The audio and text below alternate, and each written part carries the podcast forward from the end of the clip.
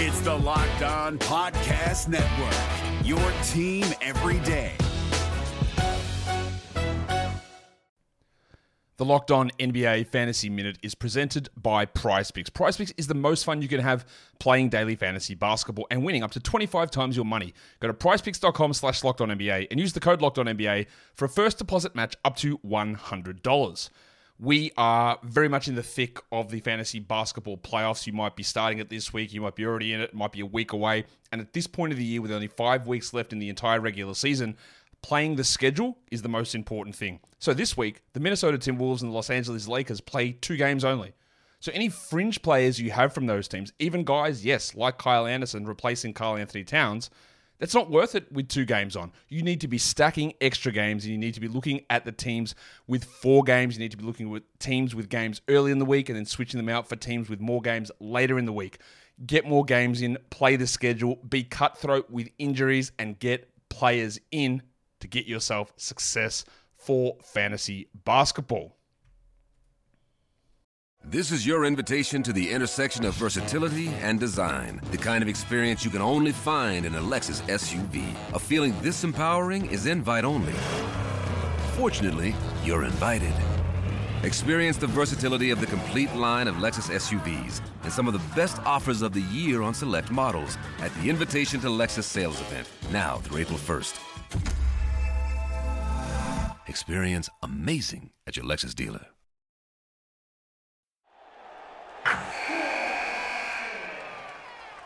Wilson, you sent the game winning email at the buzzer, avoiding a 455 meeting on everyone's calendar. How did you do it? I got a huge assist from Grammarly, an AI writing partner that helped me make my point. 96% of Grammarly users say that it helps them craft more impactful writing. Would you agree? Grammarly helped adjust my tone to navigate tough work conversations. And it works everywhere I write, so I can quickly communicate effectively. Your teammate used Grammarly to summarize an important document, making a three pointer. How did he do it? It only took one click. When everyone uses Grammarly, everything just makes sense.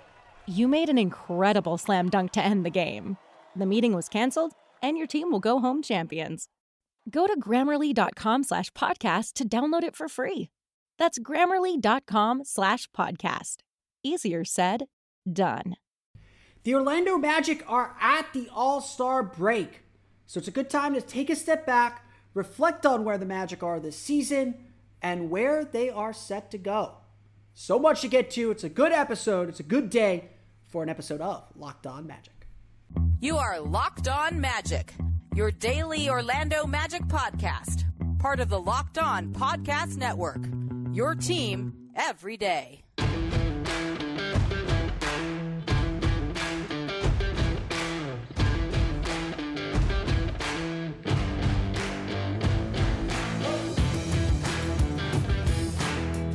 And you are indeed locked on magic. Today will be February 16th, 2023. My name is Philip Rossreich. I'm the expert and site editor over at OrlandoMagicDaily.com. Of course, follow me on Twitter at PhilipRR underscore OMD.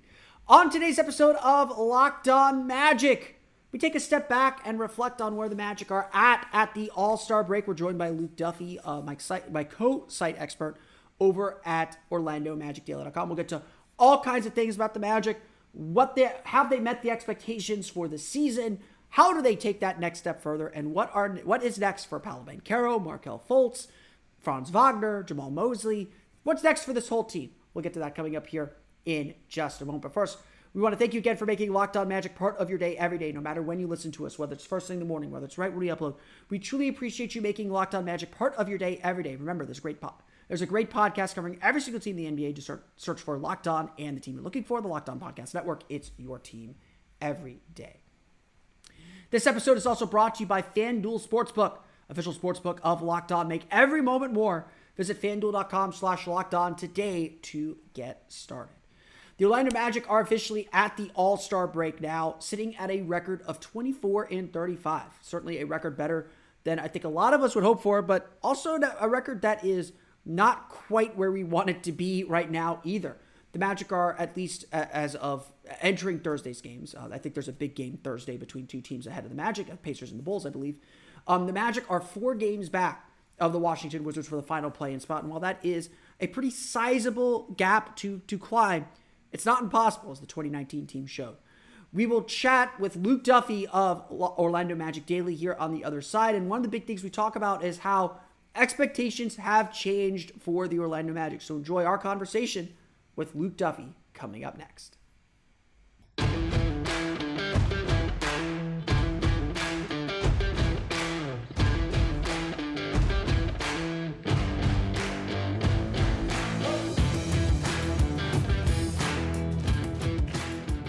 And I am joined now by my co-site expert over at OrlandoMagicDaily.com. Joined us here, but has been writing about the Magic for a really long time now. It's our good friend uh, Luke Duffy. Luke, how how you doing, my man?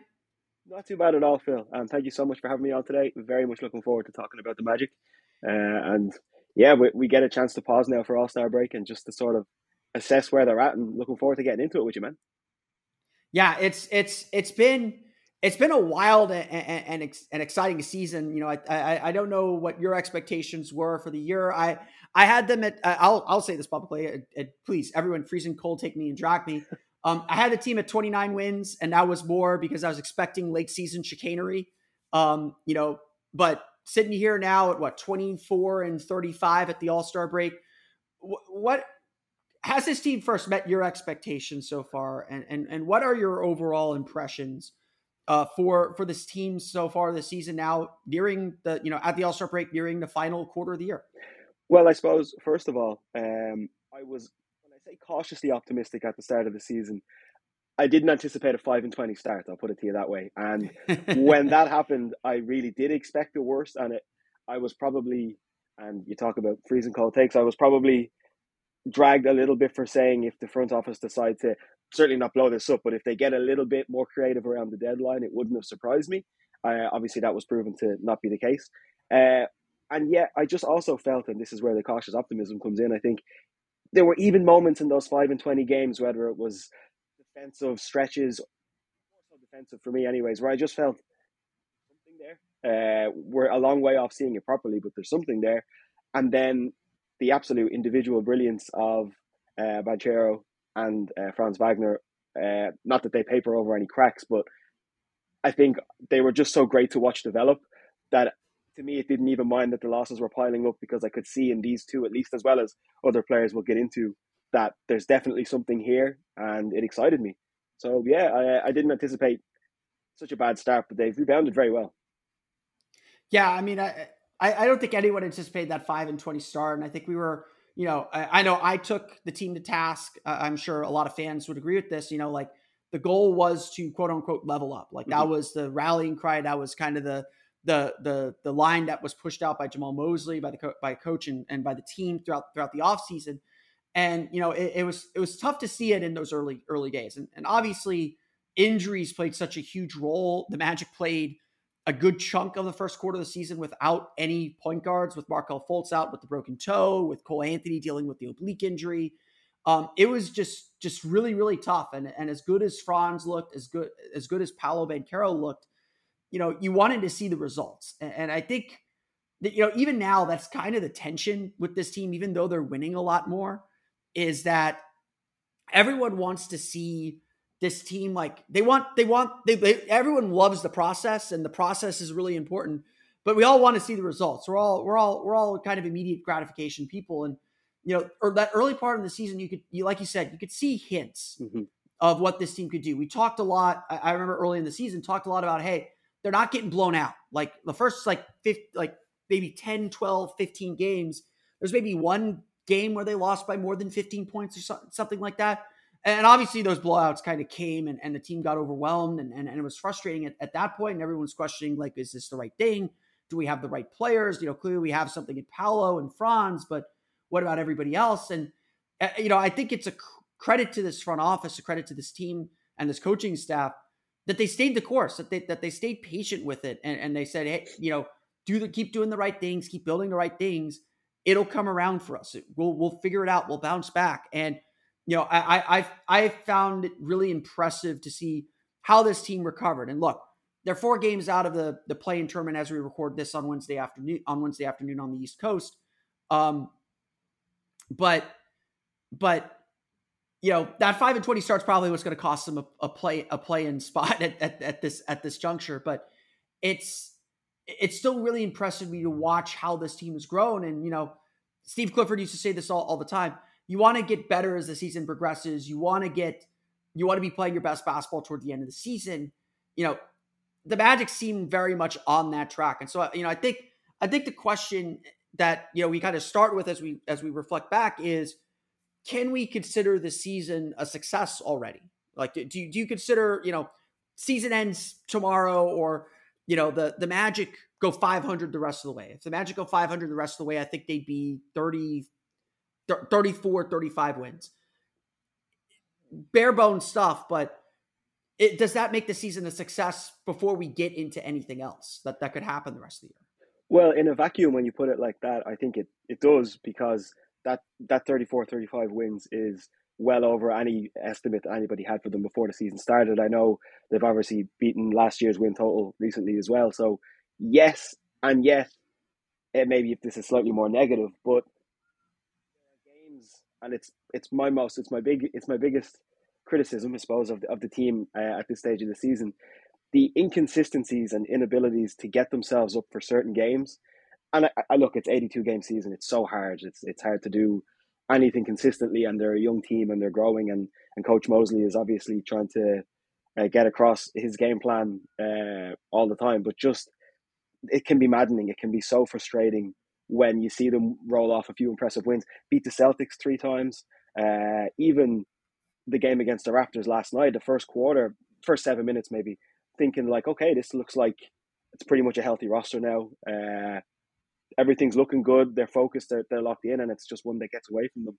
And I think last night's uh, loss was quite a well. We can we'll probably come back to that, but just that was not a, a great loss. But just uh, I mean, I, I suppose yes. To answer your question, Phil, I would consider this a success if the season ended today, just because it's clear there's a path that they're on. It's clear that the team have grown and gotten better.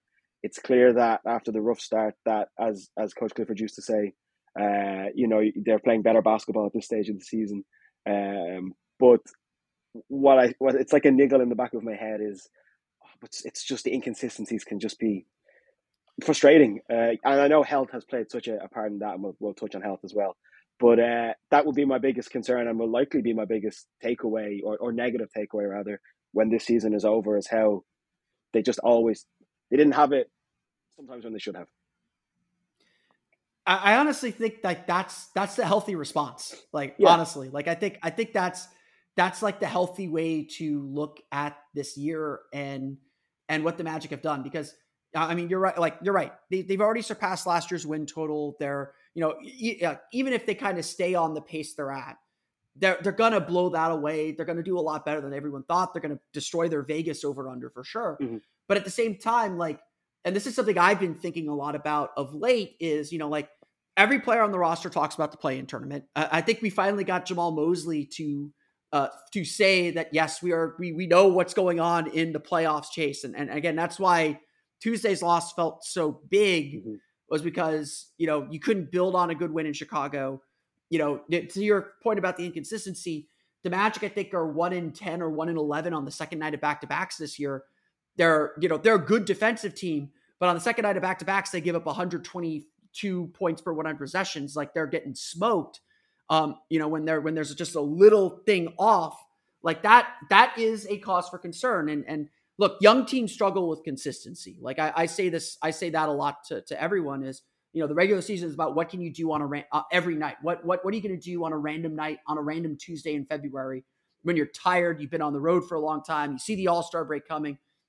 Like, what do you rely on? And I think this team is still figuring that out. And so, you know, I, I, again, something I've been thinking a lot about lately is, you know, we've gotten more serious about the play and chase as we're looking at this team fully healthy and what they can do. Like the expectations have raised up another level. Like they're that this team is expected to do more. And so, you know, and I'm all for that. I think expectations should shift through the course of the year. Like you always remember what the overarching goal was back in October, but the team you have in February, March, and April is very different than the team you have in October. Things evolve and they, they change. And and so you you understand what those October goals were, and, and the Magic have largely hit those. But now there are new goals to achieve. Now there are new things to accomplish and new things to, to, to learn and grow with. And so I think it's very natural and I think healthy, honestly, to look at this team and say, like, yes, they've accomplished a lot, but we expect them to do more now. Like they're like they they they've re, they've they've earned the respect to say, hey, you look, you got to beat Detroit on next Thursday. Like mm-hmm. like you can't you can't go down 0-3 to Detroit. Like the like opening night loss those are random, like whatever. But that those two games against the Pistons, you know, losing a fourth quarter lead against the Knicks, losing a fourth quarter lead against the Heat, like yes, those are good learning moments and, and really important in really charged atmospheres at home where this team failed and, and now they have to kind of figure out how how do we succeed in the situation. But at the same time, those are games that cost you. Like we're going to look back at the end of the season in, in mid-April Magic Magic may miss the play in tournament by three games, you know, which which again leaves us only three games that that don't mean anything, mm-hmm. um, which will be really healthy for this team. But we're going to look back and say, you know, lost a game to the Rockets at home where they didn't show up, uh, you know, where they didn't defend well, you know, lost, you know, lost a game to to the Heat when they were up 17 and didn't and didn't trail until overtime. Lost two games to the Pistons, like though, like lost a game to the Hornets, got blown out at home against the Hornets, like I, I think one of the more, more important lessons that the team's going to learn this year, and they may not understand this until they get to the end of the season, look back and say, like, you know, we should have been more prepared. We should have been more focused. We should have valued this game more because it ultimately cost us uh, our goals and our dreams and, and, and what we wanted to accomplish. Like, it's, it's, it's, I think it's healthy to say, like, yeah, this team is good, but we know they can be better. We know they can do a whole lot more. And, and again, I, honestly, like I see that as a sign of progress and a sign of success as much as anything else. Um, but now, you know, they've gone up a level.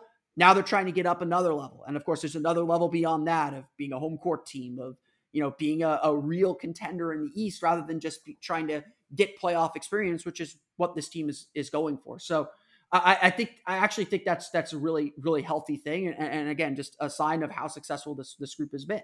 Yeah, and I think uh, earlier on, it's it's probably a phrase uh, I rely on as a crutch sometimes when even writing, but it was it almost felt like found money at the start of the year, even though they were losing. But it was like, well, Ban- Banchero, Banchero, we can whatever whatever way you want to say his surname, but he like he's looking unbelievable. He's rookie of the year. Give it to him now. Uh, Ball Bol was like it was like this is just so unexpected. It's fantastic, and it all just felt like, hey, we're losing. God, this is a bit of fun, and we can see that things are going well. Oh, sorry, things could go well and could progress. But you're right. Now that we've hit February, March, it's like okay, well, the shine's gone off Bol a little bit, and we know how good uh, some of the young players are. So the expectations go up a level, and I mean that's it's not it's not a fun place to be at. And maybe we're jumping the gun a little bit because the example I always think of, uh, going back a couple of years, is when the the Brooklyn Nets, led by uh, D'Angelo Russell, were in the playoffs, and they had such a fun like nobody expected us to be here. This is great vibe, and the Magic. I still think they're somewhat in there. We're getting to the point now where you're right. Expectations are changing, and they are moving up a level. So uh, yeah, it will be interesting to see how they respond to that because, like again, to this point, at, at times they haven't always properly. They will again. That's just and and what's really annoying is, uh, or really annoying for me, anyways, to what to to, to witness. sorry, uh, no, not not not on behalf of the whole fan base. No, I mean, but it's sorry. It's like like I like I said, that's that's it's it's healthy to be annoyed because we've seen how good this like like it's it, we're like a, a lot of us I think are feel like like proud parents like our our, our kids are are growing up but now that they've shown us they can be responsible adults, when they do something stupid, we get we get upset with them. Yeah, like you got like the win streak from earlier in the season again. I know the three Celtics wins. You're like, God, this can be so good, and this is ahead of schedule, and this is brilliant. And then it's the Detroit, like the Charlotte at home, or losing to the Pistons, and you're like, oh, really? We've regressed in the space of 24, 48 hours. We've gone all the way back here. Like, really? No team's going to have it every night. And if there's one thing that maybe I think sometimes I need to maybe get off social media a little bit, game to game, the sensationalism of all fan bases, by the way. It's not just Magic, of course. You know, this is the best player in the world versus we need to trade this guy after one bad game. I stay away from all of that because, look, it's a team that grows and should grow and should be given the chance to grow. Uh, yeah, there are times when it, it has frustrated. But then, again, to put a positive spin on the Phil, still, at this as we as we take a breath. Happy. I say that through a bit of a grimace. I'm happy with where the Magic are right now after the the season that it's been so far. Yeah, I mean it's it's it's. I I, I think I made this point this more uh, the, uh, earlier on on on Wednesday. The Magic are you know I think the Magic are going to pass Indiana. I, I think at the very least you know they're going to get by Indiana. They that, if you're looking for a big game uh, next Saturday at the Amway Center, Magic Pacers, I believe, mm-hmm. humongous game. Like that is that is you know if you're if you're trying to make the play in tournament, yes, we're chasing Washington, yes, we're chasing Toronto, yes, we're chasing Chicago. We got to climb over Indiana. We got to climb. We got a few other teams we got to climb over before we get to that 10 spot. And and the four games is is big on, in its own. Mm-hmm. It's the other teams you got to climb over to that that that also makes it that also makes it makes it really, really, really tough. Um, and so I, I think that, and so I think that Orlando is going to get over Indiana. You know, there are still people that talk about the draft. I will say this: the Magic are probably going to end up with the sixth or seventh best lottery odds. That's still a really good spot to be in. They'll probably end up with like the seventh, eighth, or ninth pick, and, and the seventh, eighth, and ni- seventh or eighth and ninth pick uh, in the draft this year. Uh, so it's it's it's going to be interesting to see how everything pans out uh, pans out for the Magic here, and and how how this this group this group comes together and and and and what they do to take to take those next steps that that that are all important.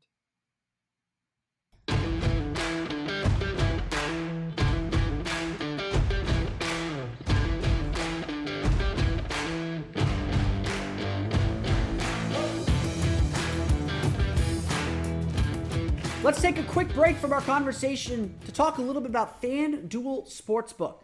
The midway point of the NBA NBA season is here. We're at the break. We're ready to take a nice exhale. No, we're not. We're ready to get into the action, and so it's the perfect time to download FanDuel, America's number one sportsbook. Because new customers get a no sweat first bet up to $1,000. That's bonus bets back if your first bet doesn't win. Just download the FanDuel Sportsbook app. It's safe, secure, and super easy to use. Then you can bet on everything from the money line to point scores and threes drain. You can bet on whether Paolo Banchero and team rookies will win the skills challenge, whether Paolo will win Rookie of the Year or the Rising Stars MVP 2. FanDuel even lets you combine your bets for a chance at a bigger payout with a same game parlay.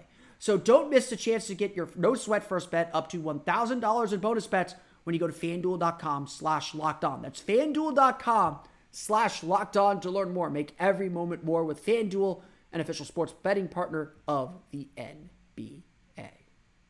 Hey guys, it's Walker Mail, host of the Locked On Hornets podcast, and being around sports media and a fan of the Hornets for a lifetime has taught me that sometimes it's exploring the sliding doors moments and what if scenarios in sports that can be the best part of the fan experience. What if the Seahawks let Marshawn run on the one yard line with the Super Bowl on the line? Or could a coin flip actually have landed Magic in Chicago, Michael in LA, and made Charles Barkley the first black president.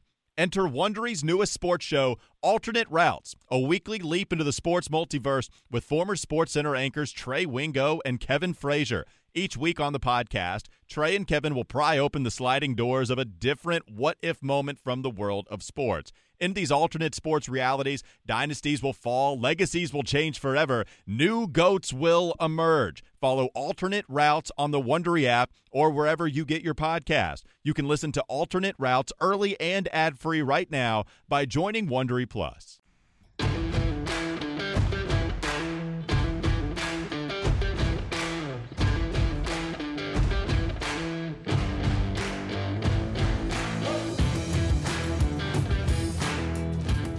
So, you know, obviously, Luke, I think one of the big things that changed for this team is Paolo, Ban- Paolo Banchero. Um, you know, we've already talked about him a lot and, and, and talked about how he is by far the rookie of the year. But what's the one thing about Banchero that stands out most to you that has really kind of helped help this team evolve? Um, a couple of things stand out. Um, from day one, it's like, and I know it's it's probably been said, well, has been said, it's like he's a man already. I mean, he doesn't look in any way out of place. He never looks overawed. But the one thing I guess is like, you give him the ball with five or six seconds left in a shot clock, if you have to, it's not you just don't panic. You know, well, I certainly don't.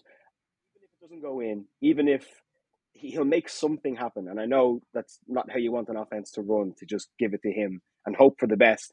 But I'm never in any way panicked or unsure when he has the ball. It's like okay, he he might find a cutter, he might pass it up for somebody else, he might take the shot on himself. I'm fine with all of it. He can do, in my mind, he can do no wrong.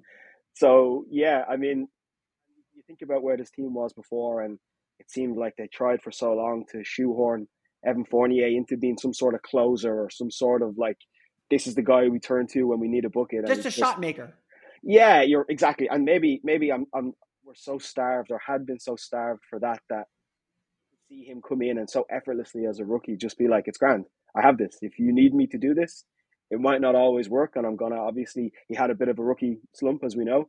Um, like even like I think he's coming through that now. But even at that, what what we would consider his rookie wall is what most rookies would consider a good stretch of games.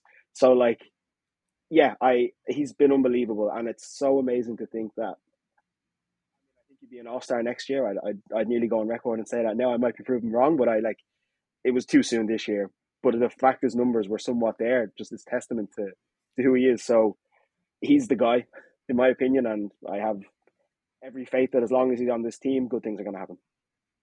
Yeah, I, I, think I think you're, you're you're you're spot on there. I think I think the the thing that Pan, Banchero has changed about this team is, is they do just have a guy that they can dump the ball to. Yeah, and, and he will he will create a shot. Um, we've seen him make wild shots. Um, the, the just just and, and you know honestly, I think a lot of his struggles this year have been twofold. One, him figuring out what a good shot is and what kind of shots he can take and make consistently in this league and, and what it's going to take to get to a spot. So honestly, I look at every failure from Paolo as like a sign of like, okay, he's going to get that the next time, or he's going to mm-hmm. know, hey, I have to work on this particular shot or this particular pattern to be more successful next year. Um, the other thing is like his his ability to get to the line, I, I think yeah. has transformed the Magic. Like, like his bad top, games. He's top. Sorry to cut across. Is he still? I, I, believe he's top twenty in the league. I mean, he was nearly top ten he at might, one point.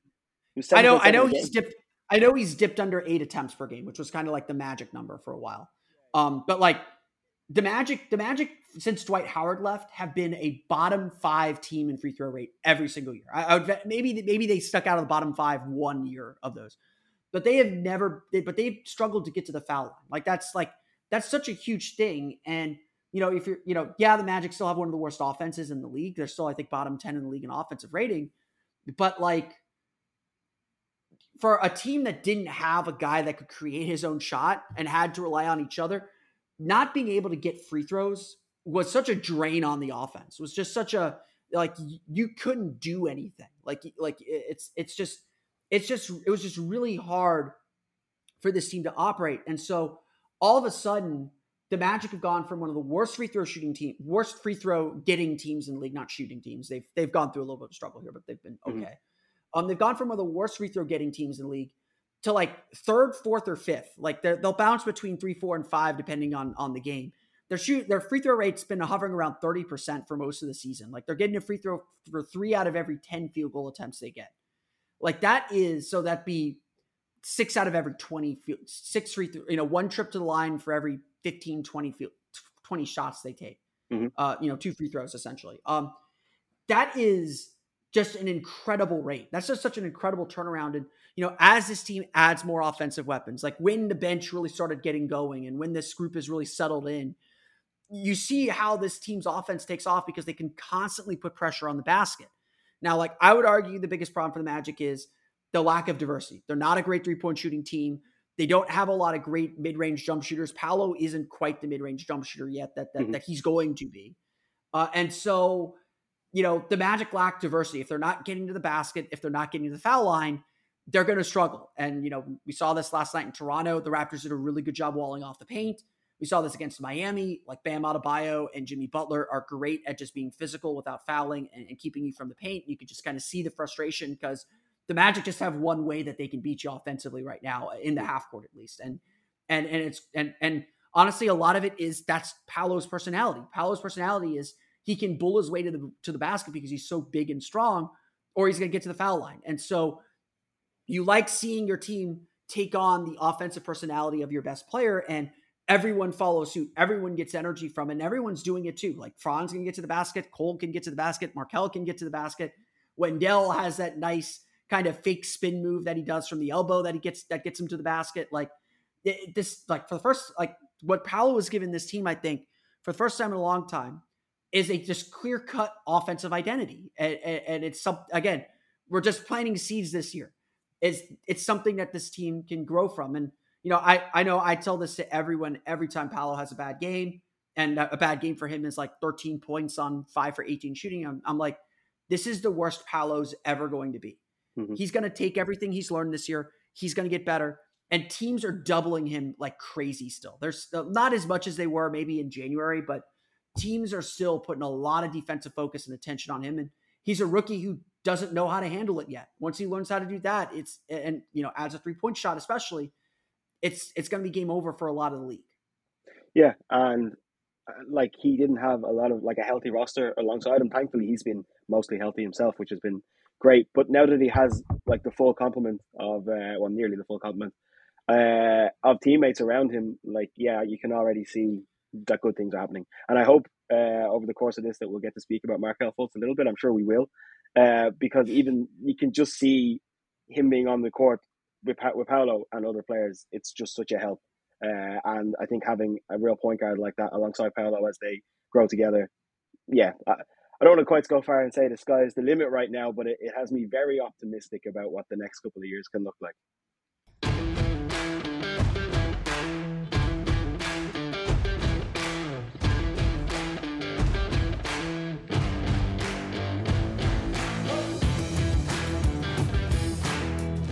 Just want to take a quick break from the conversation here to tell you what's coming up on Locked On Magic tomorrow. Terrence Ross is officially a member of the Phoenix Suns. I know, it's weird to say. We're going to talk about Terrence Ross's legacy with the Orlando Magic, what he meant to Orlando, and where the team finds shooting moving forward. We'll get into some of that on tomorrow's episode of Locked On Magic to wrap up the week. Until then, enjoy the rest of our conversation with Luke Duffy of OrlandoMagicDaily.com. Hi, I'm Jake from Locked On. There's a lot to say when buying a new home or car, but really the first words you want to say are, like a good neighbor, State Farm is there. And trust me, as someone named Jake, that is a fact. That's the phrase that will help you feel good knowing that you have people who can help you find the right coverage for the things you want to protect. Insurance doesn't need to be complicated with a State Farm agent. With so many coverage options, it feels good knowing you can find what fits you because your situation is unique. And State Farm is there to help you feel supported with the coverage you need for your car, your home, and even boats, motorcycles, RVs, and other things that matter to you. And when you need ways to get help, don't yell or be angry because State Farm gives you options there too, in person or on the phone with your local agent or on statefarm.com or their award winning app. State Farm lets you do things your way. So when you need help protecting the things that matter most, remember to say, like a good neighbor, State Farm is there.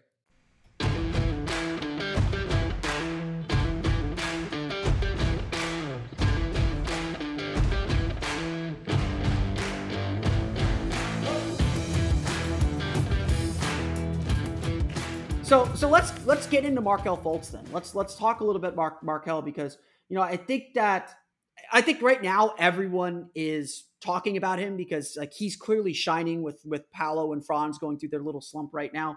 Um, but I, I think there's still some questions about whether he's ultimately the answer at point guard. Um, you know, we, you know, I, I think it's very clear how important Markelle is. Like we we mark time this season uh, based on when Markelle and Cole came back. I think that was November 20, it was late November um, when they came back against the Hawks.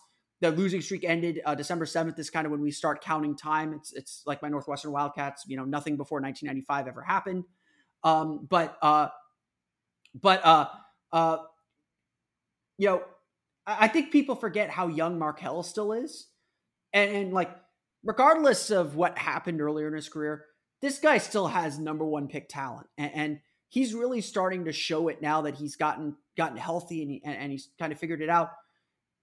You know, what a I guess what are the next steps for Markelle, and, and, and what what you know what do the Magic need from him? How important is he to this team and, and this team's development? And and is there a concern that you know the Magic don't that that he's not a shooter yet, or, or you know he's a willing shooter, but he's not a good shooter yet. Is is there still concern there uh, about what this team can be? You know, when they do start competing for something real. Well, I like the fact he at least takes them now, even if it doesn't always look particularly pretty. I, you know, I don't treat quite as much as I used to. And look, we all love to, I think, call something correctly. We like to to brag about it. So I just want to go on the record here and say, I at times did think Fultz was done with this team. I, I didn't see because of his injuries and because of, I just I just didn't know if he was a long term solution. I've absolutely changed my tune on that. I believe he can be. He's 23, I believe, if I'm not if I'm not mistaken. I think he's 23, 23 or 24. 24, yeah, something 24, like that. Yeah, 24. There's Gary Harris is the oldest player on this team at 28. Every one Yeah, of these guys are babies. They're all children. exactly. So, and I said recently, like at this stage, isn't it crazy to think like he's by far much he's, he's a better player than Ben Simmons. Now I know we need to move past that. They can't just be linked at the hip forever. But I mean, if you'd have said that two years ago, eighteen months ago, that Markelle Fultz is the better of those two players, a lot of people would have called you crazy. So, yeah, I I'm willing to give him every chance to be the long term uh, solution as a point guard. I have no problems if this if if it if it ends up that for the foreseeable future it is him running the show. And again, I have changed my tune on that considerably because I did not think that that was going to be the case. Uh, he's Yeah. there's a there's a sense of calm and poise when he has the ball. He even if it doesn't work out, I always feel like he's trying to make the right decisions, tries to get teammates going, and looking at it as another positive. Alongside Suggs, especially, I really think there's this the, the very very early stages, but them as a ta- as a tandem, I really believe that can work as well. And maybe I'm being overly optimistic now, but I, I see good things there. So yeah, I'm I'm all for it. Yeah, I mean, I think, I think, I think something that does go really underrated is that the game management that he Mhm. brings. Like he, he, he, he knows how he knows how to and when to push the pace in the right ways. Um, like knowing just taking the ball and going and, and getting up the court quicker and and and, and just he he is he's just really good at, at, at planting himself in the paint. That mid range jumper, like everyone who says he's not a good jump shooter is like, I'm like, no, he's he's not a good three point shooter. Yeah. He's a really good mid range shooter. Like his his Mhm. pull up game is really good. And you know, I, I'm like again, like I like I said earlier, I, I think the biggest thing missing is is offensive diversity. Like the Magic need multiple ways they can attack you, and that means someone's got to hit a pull up jumper. Like Markelle Fultz can hit one. I, I like Franz doing it. I wish Franz would do it more. Um, Paolo is certainly going to get there, and then you add some three point shooting, and, and again, that some of it is Paolo being a better three point shooter. Uh, you know, teams are happy to let center shoot, so Wendell's got to continue to hit hit from Mhm. deep too. Um, it's it, Markelle does so many things, and, he passes guys open, and and that's something that doesn't get uh, get seen in a in a stat sheet and, and, and a scorebook. Um, you know, he he gets other guys open and, and gets and, and and like is the heartbeat of this team. Like honestly, like I think the biggest issue with Markelle sometimes is he's a little sloppy. Like he tries to be a little too adventurous sometimes, and not in a Mhm. way that like Jalen Suggs is, where he's just going 100 miles an hour, slamming into slamming into a brick wall, um, and and falling and and and you know needing to readjust the rubber bands that hold him together. Uh, but like Markelle will try a pass that's not that's in a window that's not there that really only he could see, or you know he he won't you know have the energy. And I think some of that is so much of this team is just young. Like I hate to say I hate to say it this say, hate to say it this way, but like so many of the problems that we see with this team are just like well, that's just what young teams do. Like young teams are inconsistent. They get up for the Celtics, they don't get up for the Pistons. Yeah. No offense, no offense to Detroit. Like those teams don't understand the value of every single game. And so honestly, like the uh, I love for the Magic make the play in tournament. I think they get a lot of value from from playing, even if they lose that 9-10 game, feeling the pressure of a do or die game would be so huge for this group. But by the same token, I think it would be valuable to to fall short and to say like, oh, we need to value every game because every game matters. You know, we drop games. We could point like I loved what I heard from I think it was Jalen Suggs uh, after Tuesday's loss to the Raptors, where he's like, you know, credit to the Raptors. They played hard. They did all the right things. The mistakes were our own. We got lazy with turnovers. You know, we didn't defend. We didn't dig out rebounds.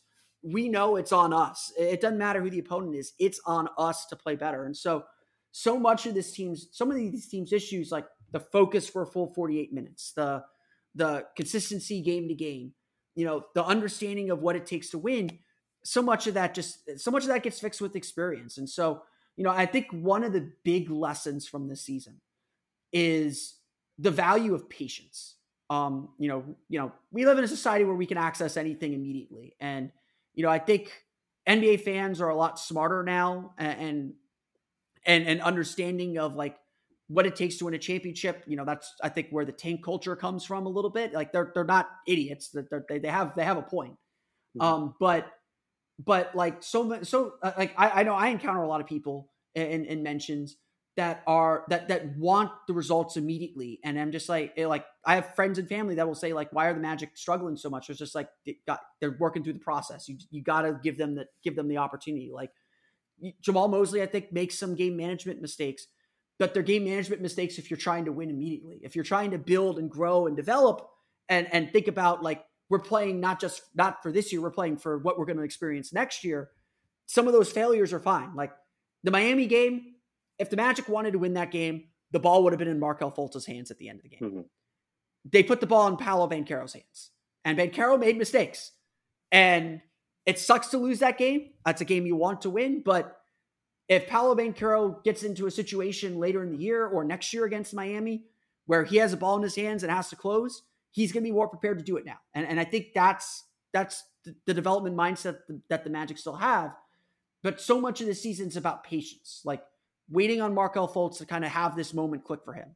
You know, people were pretty ready to give up on Jalen Suggs. You know, maybe not fully, but give up on Jalen Suggs and he's probably been the Magic's most impactful player, if not the second, if not behind Fultz, is the second most impactful player for the last two, three weeks now. Um, you know, these guys are so young. You got to give you got to give them time. Um, and, and and I feel like that's that's part of that's part of this season's story as much as anything else too. Uh, yeah, I think Phil, everything that you've said there. Um, what sticks out to me uh, from from all of that is like and maybe I'm putting the question back on you now, but you you seem to, and it's it's I had never considered it this way. The way you phrased it, that was really interesting when you said, "Look, maybe the best thing is that they don't make the play-in tournament and they go next year. Okay, well, we came up short because some nights we didn't have it. So that's an up. I would say that's a glass half full way of looking at it, and it's a way that I haven't always. So, like you, are showing a lot of optimism there for even if they come up short for putting the ball in, in, in Paolo's hands against Miami, even for Jalen Suggs. So do you feel good about where this team is right now? Because it's from the way we're talking now, I get the sense that you're happy with where they're at. Yes, uh, I like like like we like we discussed earlier. Like I think big picture, if I take a step back, you know, like you have this conversation, like we're talking about things in a very different way than we talked about earlier in the year. Like like mm-hmm. to me, so much of the season, like if you asked me in October what the season was about, it was about two things. It was about you know learning to win and, and winning more for sure. Like like, it, but it was never about the win total. Like I, I I expected them to surpass last year's win total, but it was never about oh we have to get to 35 wins make the play-in. Like that's that's not the goal. Those are nice things to have. If the team does that, that's certainly a sign that they were successful. It was never about that. It, it was about having a better understanding of what you have and what you need to surround it to be successful. To experience winning at a higher level, so you know okay, this works, this doesn't work. Um, you know, we need this to make Paolo better. We need this to make Franz better. And so, you know, so much, you know, I, I tell, I, I tell a lot of people this, like you learn a lot in failure. And this team has obviously surpassed last year's win total.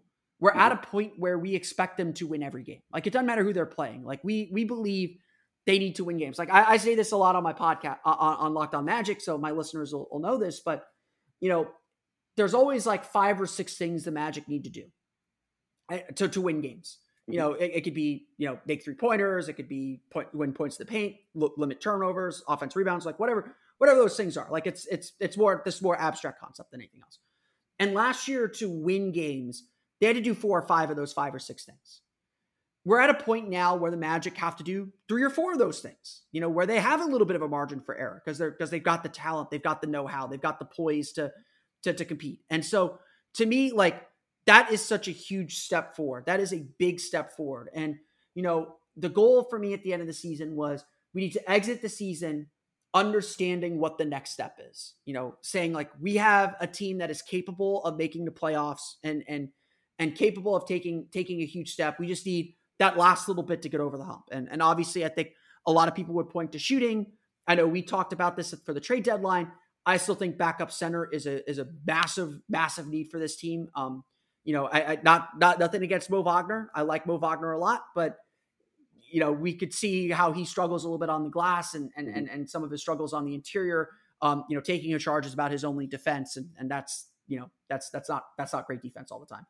Um, but uh, so I I I I am very happy with how where this team's at. Like again, if they finish 500 the rest of the year or they get to you know they they settle at 34 35 wins for the season a 35 and 47 record um is they're kind of on track for 35 36 wins. If they settle in in the mid in the mid mid 30s for a win total you know that, that means they've taken a step there. But watching this team like it's so clear what this team needs and, and and how this team evolves next year and they've got the resources to go out and make things happen and you know, I am interested to see how this team looks and operates when they do have to make some tough decisions. Obviously, I think this offseason there will be talks for Cole Anthony to get an extension and just take care of it. And, and maybe that's the right move. Maybe that isn't. Um, they'll have, you know, tons of cap room to play with. They've got two draft, they'll have two first round picks they could play with.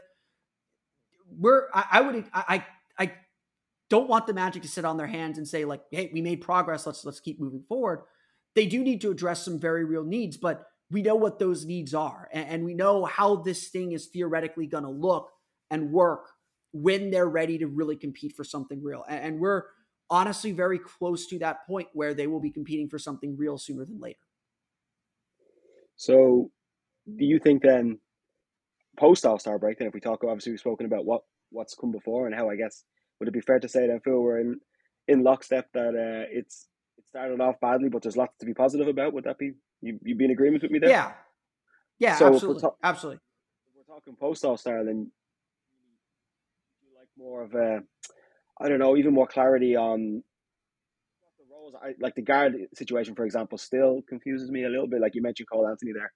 You know, at this point in time, because Suggs has played so well recently, and it's it's such recency bias, I'm thinking Mark and Suggs as the backcourt is absolutely what I want to see going forward, at least in terms of starting. So, see in post All Star just a bit more clarity around, yeah, the roles, who the the five are, and winning some games off the back of that. Yeah, so I, I think I think for the end of the season, like I, I obviously like want to see the progress continue.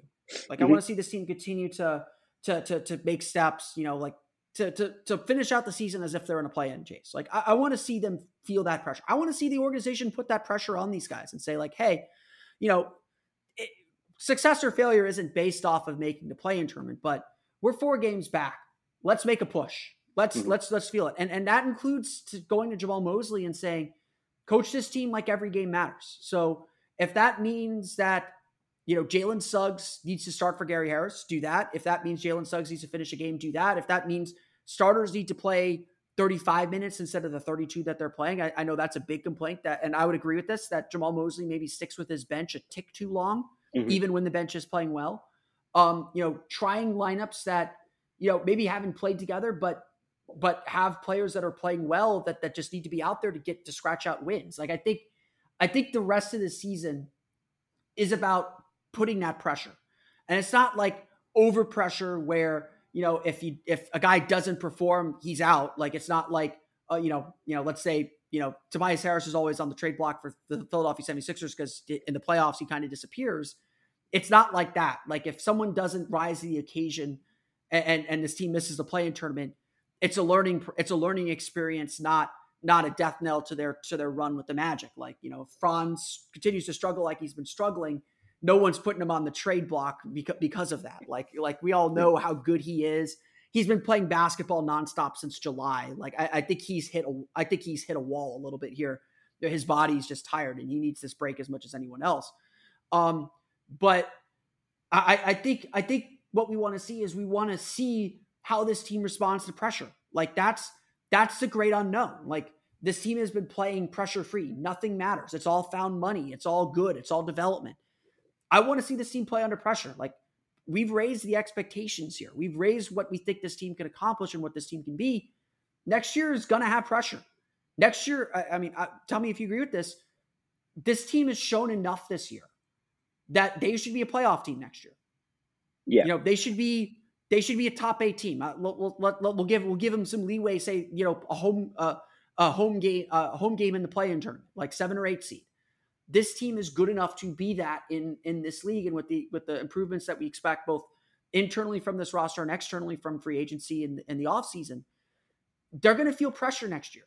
So put that pressure, you know, put a little bit of that pressure on them now, but make them feel it. Make them, make them, make them be that team. And, and, and I think, I think that's what we want to, that's what we want to see because that's ultimately what's going to determine whether this whole thing is successful or not. And it's going to be the most valuable to them. Like I know I said this during the tanking days so much, like putting pressure on guys to win is the best way to learn who they are and best way to learn your own weaknesses, honestly. Like, I, I, especially after Tuesday night's game, I think a lot of people have questions about Wendell Carter. There were some questions that I brought up in the offseason, but have largely been ignored or pushed aside. And now it's like, well, you know, Wendell Carter needs to be a better rebounder. Like, is he the phys- is he the big physical center? And I don't think that's like the most pressing question that this team has, but there's going to be opportunities in the offseason to go out and make deals. Like, you know, I I don't think this is the right idea, but you know, like uh, DeAndre Ayton's always going to be available because he's clearly unhappy in Phoenix. That's a guy who has been in playoff battles before, you know, isn't happy with his role in Phoenix, gives the Magic a little bit more size. Like that may be a swap you think about. That may be something you think you think about. I'm not saying they do do it. I'm not saying they should do it. This contract is a bit of a me- bit of a mess, and mm-hmm. you know, is he going to be happy playing behind Paolo and Franz the same way he's playing behind Chris Paul and Devin Booker, and, and then to some extent Mikal Bridges and now Kevin Durant? who knows what's going to happen? It's the NBA. Something crazy always does. Mm-hmm. But but you do have to start thinking about these bigger questions, and you can't answer them unless you feel that pressure. Yeah, uh, I mean, I'm I'm in complete agreement with you on all of that. Uh, I, and what I think is interesting, and we ha- we somehow haven't mentioned him uh, throughout this entire podcast, is like the reintroduction, obviously, of Jonathan Isaac. Not that he solves defensive every defensive issue or all the rebounding issues, but some of the flashes have been have been something. It's not nothing, let me tell you. So, uh, yeah, it'll be yeah. interesting how, how, he's integrated with that as well. Um, and I suppose when I always think about you know beyond and the future and free agency, well, just the future. Like, I don't know why I'm so focused on more the offensive side of things. Maybe it's my own. Uh, I don't know, seeing the Magic suffer for so long in that regard. But you're right. Like, not that Carter has gotten a free pass or anything, but you're right. These are some of the tougher questions. A bit like Cole Anthony as well, uh, like a, a fine well, guard, a great like, player. Like we talked about Markelle earlier. Markelle still has those questions. Like Markelle yeah. is an expiring contract next year. Like like he is. You know they're going to keep him around, but like everyone's openly talked about bringing in Fred VanVleet. you know for you know for. Yeah. For, for whatever for whatever for whatever you know for whatever for whatever that's worth it could be something it could be nothing and um, you know what's, what's like, crazy is watching the game last night and I I don't know that if Fred Van Fred, uh, Fred VanVleet Fred VanVleet sorry is uh, you know the big splash that you get. I kind of feel like that puts a glass ceiling or a ceiling of sorts on what you can be. And yet, at times last night, I was thinking, God, he's not too bad. Like he no, he, he makes he's fine. like he's he's a really good player, probably, but he's just not to me, anyways. He's that level below. But he's he's he, he's a floor he's a floor raiser, not a ceiling raiser. Yes, exactly. Like uh, exactly. I think I think like like like we'll get we'll get into off season stuff in April, May, yes, of course, you know, June. Um, but like getting a guy like Fred VanVleet, um, that makes you a playoff team. Like Fred Van VanVleet on this Magic team, they're in the playoffs. Like they got the talent. You know, Fred Van VanVleet's a good floor setter. He's a good defender. He's a good shooter. He, he, he knows when to have a big game when the team needs him to have a big game. He knows when to take a step back. So he'd be. I don't think, in theory, I don't think he'd be a, a bad bad addition. The salary is always the concern. The length is the concern. The age is the concern. The health is the concern. Um, you know, and, and all that. And and again, I think a lot of people still get obsessed with this timeline idea. I don't think you want players all on the same timeline. You don't want players that are all the same age because then they start fighting for attention. Then they start fighting for I want to be the guy. No, I want to be the guy. No, I want to be the guy. Like that's that's what broke up Shaq and Penny, among other things. Um, yeah. But you bring in you bring in a veteran, maybe a little bit higher price, but bring in a veteran, they've been there. Fred Van VanVleet's won a title. He knows what it's going to take to win a title. He's not interested in the individual glory. He knows the individual glory comes from team glory. Um, you kind of need those guys on a young on a young team like this, where you know they don't understand everything. You know, I still think the most impactful free agent signing in Magic history was Horace Grant. Um, oh, it's Rashard Lewis, but uh, but but that was more because of how the Magic used Rashard Lewis, not that they signed him. Yes. Um, Horace Grant, Horace Grant to me changed that team. Like Shaq and Penny were going to rocket to the moon. Bad, bad choice of words. They were going to to reach the moon event, reach the moon eventually, um, because they were just so talented. They got there a whole lot faster because Horace Grant gave them the know-how, the understanding, the knowledge, the maturity to get to get there. Um, and so, like I always joke, like the Magic need a Horace Grant. They need a guy that's been there. That's you know, Gary Harris has been in some of these battles before. They need a guy that's been there to help them get to help them get there. And just like it's one thing when Jamahl Mosley or the coaching staff says, like, hey, this is what the playoffs are going to be like. These young guys are going to be like, sure, sure, sure, sure. When one of their peers in the locker room is, you know, pulling Paolo aside and saying, hey, we need you to step up tonight. You know, this is this is your game. Like giving him that pep talk, that matter that like hearing it from your peers is a lot is is a lot more meaningful. And and so I, I like that's something the Magic should be looking for in the in the offseason. They need veterans. They're they're too young. They do, they do, and I, I definitely underestimated the importance of Gary Harris. I'm glad you brought him up there because I know he was injured for uh, earlier in the season, and I always had this like belief, even though I'm not on the team, that Terrence Ross was some sort of like grandfather figure who was, you know, moving them he from was. practice to get. He's yeah, cool and- uncle. yeah, exactly. Sorry, my cool uncle is oh god, the cool uncle, not not grandfather. But like, just because he's gone now, I know Gary Harris is only twenty seven, but he he has a bit of that. At least it looks to me like he has a bit of that more veteran savvy know how. He's been around other teams. He's been around winning to some degree. So, I there was probably a period of time where if you'd told me Gary Harris got traded, I would have said, brilliant. That's probably a first round pick. At least I would have hoped it was, or or something. But I'm I'm very glad he's actually still on the team, and I believe as well for the remainder of the season he can have he, he'll have some say in if they do make the play in or not. I, I know I know fans are very obsessed with getting Jalen Suggs into the starting lineup, but go look at Gary Harris's stats. He is having Yeah. an incredible shooting season. If anything, the Magic got to find a way to get him the ball more. Like like I, I I get I get frustrated. Yeah, like he's shooting I think three three pointers a game. He needs to get that up to like five or six. Like the Magic need to find a way to get that up to five or six because that that'll change everything. And honestly, like when he's getting those shots, it usually means the ball is moving to him and he's he's getting good looks and, and getting getting good opportunities. Um, yeah, it's it's it's it's obviously like just such a fascinating time for the Magic because we're we're in this period where we don't have that have the necessar- necessarily the pressure to win, but everyone sees it on the horizon. Like everyone Mhm. sees how good this team can be on the horizon. Even like national media, um, who actually watch the Magic, and actually watch the league. Um, I'll I'll leave out names on on a four letter network that that don't really seem to. Um, but uh, the, Mhm. the the the the group, the player, the people that actually watch this team are like this. This team is good. Like they they they they they fly around. Like we talk about, you know, a lot of our focus has been on offense, and that's for good reason because you know after struggling so much at the start of the season, at least entering Tuesday night's game, which I will forget the defensive effort on Tuesday night. Uh, the Mhm. Magic are 16th in the league in defensive rating all of a sudden. Like over the last 15 games, they're 10th in the league in defensive rating. Like their defense is starting to really piece together and come together. And once that happens, then the offense is going to come because the defense is going to generate that offense. And and you know it's it's going to be interesting to see how this team really really comes comes together. Um, I, I think the best place to kind of close our dis- close our discussion off is, is with, and we've talked around it a little bit here, um, is is with Jamahl Mosley because I know that he's become a little bit of a lightning rod among Magic fans, as the coach always does. Mhm. Um, what do you think of the job that Jamahl Mosley has done with this team this year, and, and with you know what this team was hoping to accomplish? So for me, there were moments where I definitely worried. I'm not going to say can him. I'm not going to say let's overreact here, and I'm not even going to go back to again five and twenty. But there were moments where I thought, have you stuck with this rotation too long? I'm sorry, have you stuck with this the you know the rotations that you're going with, or really should you have made some subs before now? So there were definitely parts of it that, and still, by the way, sorry, that's still the case. There are still there are some there are times where his his choices confuse me.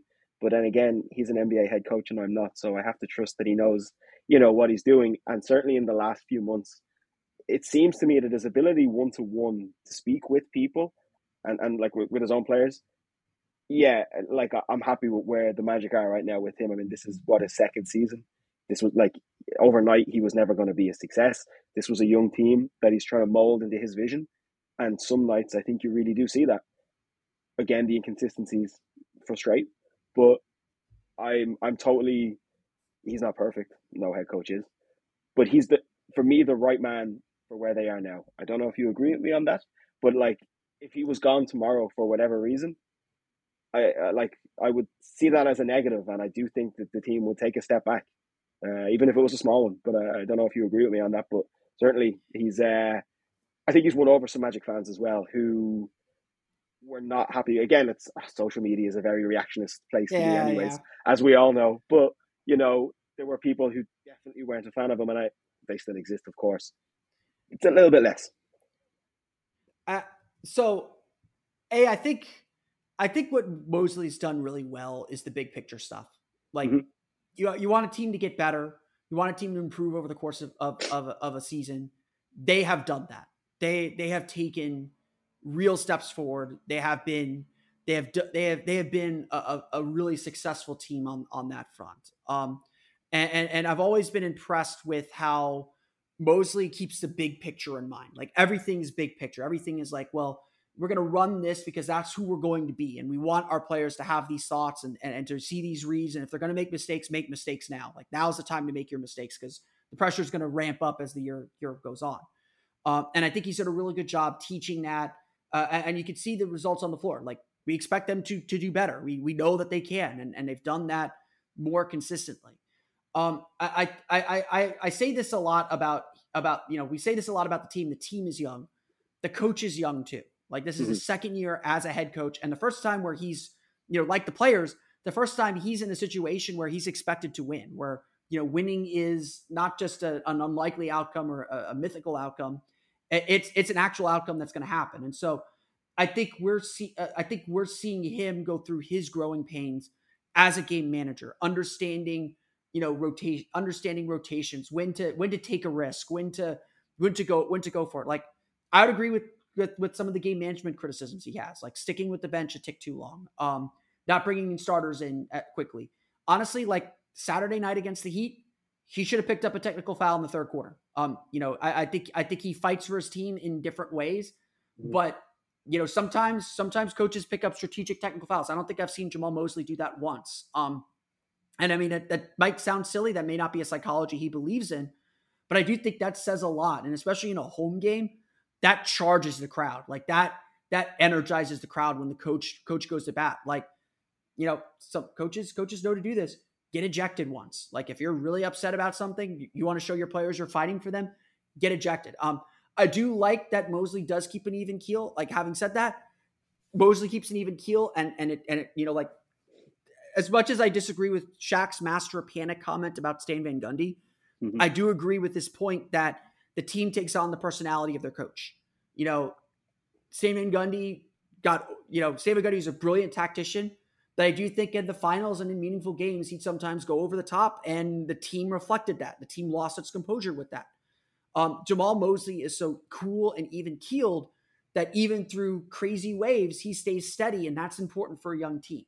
So I think that I think that we will see Mosley improve uh, with all this, and, and like I said earlier, I, I- think that we're at a really interesting point with this group where the big picture stuff still matters more, but we also want to see this team win, and, and there's an achievable, tangible goal for this team to to grab and we want to see this team reach that goal and, and grab that goal. And you know, I, I think at times Mosley isn't coaching to get there. Isn't coaching to get the top seed to get to get into the play-in tournament or, or or win an individual game because he's thinking about this big picture that's out there. But sometimes you just got to go out and win a game. Like uh, like I I don't think we've seen him coach that way. And honestly, I'd like to see more of that after the All Star break. Now, you know, yes, he's managing some injuries, and yes, he's managing uh, minutes. But but the Magic have two back to backs the rest of the season. I think we could see him really lean on on players that he trusts and on groups that he trusts to go out and get more wins. Um, and, and to experiment with that. Honestly, like there's still the, no pressure. Go experiment with it a little bit. Try it. Try it for for a little while. See see how far you can push this team to get to get them that that tangible goal.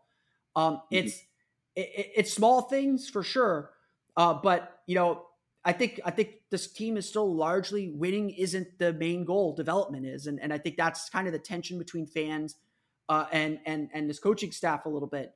Uh, but I think we are seeing a shift where maybe the Magic should be should care more about wins than, than development, and and and Mosley's got to learn how to coach a winning team again.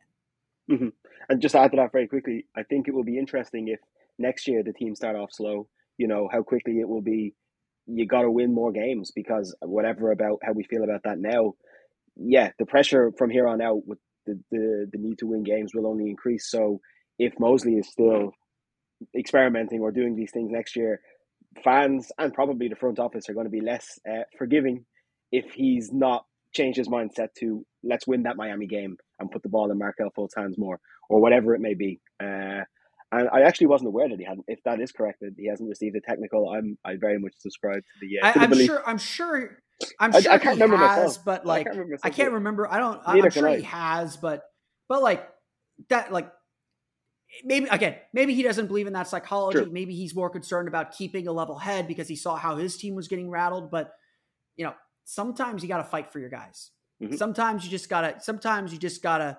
You gotta do something to spark some energy. You gotta do something to just let your guys know that you within reason now, Phil. Like, within reason, let's not talk about within reason. Within podcast. Reason. Let's not talk about fighting uh, with, with, uh, to end this podcast. well, I mean, we we got rid of we got rid of, we got rid of our fighters uh, uh, uh, uh last week, I guess. Um, apparently, apparently Austin Rivers still runs this town. I I, I was not aware. Um, Luke. Luke, I, I, I appreciate you coming on and appreciate all all the coverage that, that you've been giving us here, at, giving us at Orlando Magic Daily. Um, it's it's like we're at like I think we both agree this this team is at a really good spot. Um, and and there's a lot of excitement to come uh, and a lot of growing to come and and and and very achievably uh, achievable growth to come from from this group. Um, so it's it's it's a good time to take a pause and, and recognize all that this team's accomplished, as well as you know think about what's what's to come and what's ahead and, and what what you know what's going to shift and change here as the Magic take take their next steps. Um, Luke, uh, where where can everyone find you if if they if they want to contact you and and and and and uh, see your work and, and everything else? Well, uh, writing for Orlando Magic Daily, and you'll uh, find probably some things to disagree with me with, as some Magic fans love to do. Uh, on Twitter at Luca Lockheart, which I know is a strange name, it's not my name. Uh, Luca Lockheart, L U C A L O C K H E A R T. Uh, if you want to tell me why I'm awful for saying some of the things I've said, so yeah, you can find me there. Yeah, perfect. Uh, absolutely that. Check out his coverage as well as OrlandoMagicDaily.com. You can follow us there on Twitter. I, I still control the Old Magic Daily account, but you can follow us there on Twitter at Magic Daily. Luke, Luke, like myself, I think we both share this philosophy as far as interacting with with our audience. Um, is we we will field questions. You know, we will we're happy we're happy to hear your arguments why you disagree. We're happy to hear why you agree. Uh, we are both we are both commenters and, and want to interact with you guys. So definitely reach out to Luke if you see anything that he writes and you want to want to let him uh, uh, let him know about uh, ask him a question or anything, uh, just as much as you can uh, ask me a question at, any at any point too. Um, I want to thank you all for listening to today's episode of Locked On Magic. Though, if when you're done for the latest, yeah, let me get let me get through my, my spiel here. Um, thank you all again for listening to today's episode of Locked On Magic. Of course, find me on Twitter at PhilipRR underscore OMD. Subscribe to the podcast on Apple Podcasts, Stitcher, TuneIn, Himalaya, Google Play, Spotify, Odyssey, all of the places on our podcast to your podcast enabled device. Of course, subscribe to it as well on YouTube. For the latest on the Orlando Magic, of course, check out OrlandoMagicDaily.com. You can follow us there on Twitter at OMagicDaily. Now that you're done listening to us, be sure to check out the Game to Game NBA podcast. All the scores from around the NBA with analysis from the local experts who know their team best. Check it out on the Locked On NBA feed wherever you download podcasts. That's Game to Game NBA. On behalf of Luke, I want to thank you all again again for listening to today's episode of Locked On Magic for Orlando Magic Daily and Locked On Magic. This is Phil Crossman. See you all again next time for another episode of Locked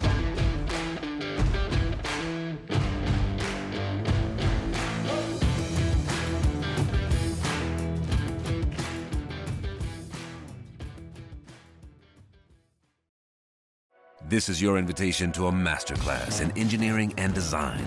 Your ticket to go from zero to 60 with the Lexus Performance Line. A feeling this dynamic is invite only. Fortunately, you're invited. Experience the exhilaration of the Lexus Performance Line and some of the best offers of the year on select models at the Invitation to Lexus sales event, now through April 1st. Experience amazing at your Lexus dealer.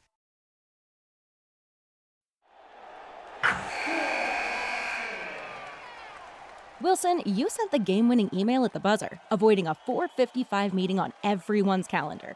How did you do it? I got a huge assist from Grammarly, an AI writing partner that helped me make my point. 96% of Grammarly users say that it helps them craft more impactful writing. Would you agree? Grammarly helped adjust my tone to navigate tough work conversations. And it works everywhere I write, so I can quickly communicate effectively. Your teammate used Grammarly to summarize an important document, making a three pointer. How did he do it? It only took one click. When everyone uses Grammarly, everything just makes sense.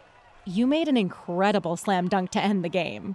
The meeting was canceled, and your team will go home champions. Go to grammarly.com slash podcast to download it for free. That's grammarly.com slash podcast. Easier said, done. Hey, Prime members, you can listen to this Locked On podcast ad free on Amazon Music. Download the Amazon Music app today.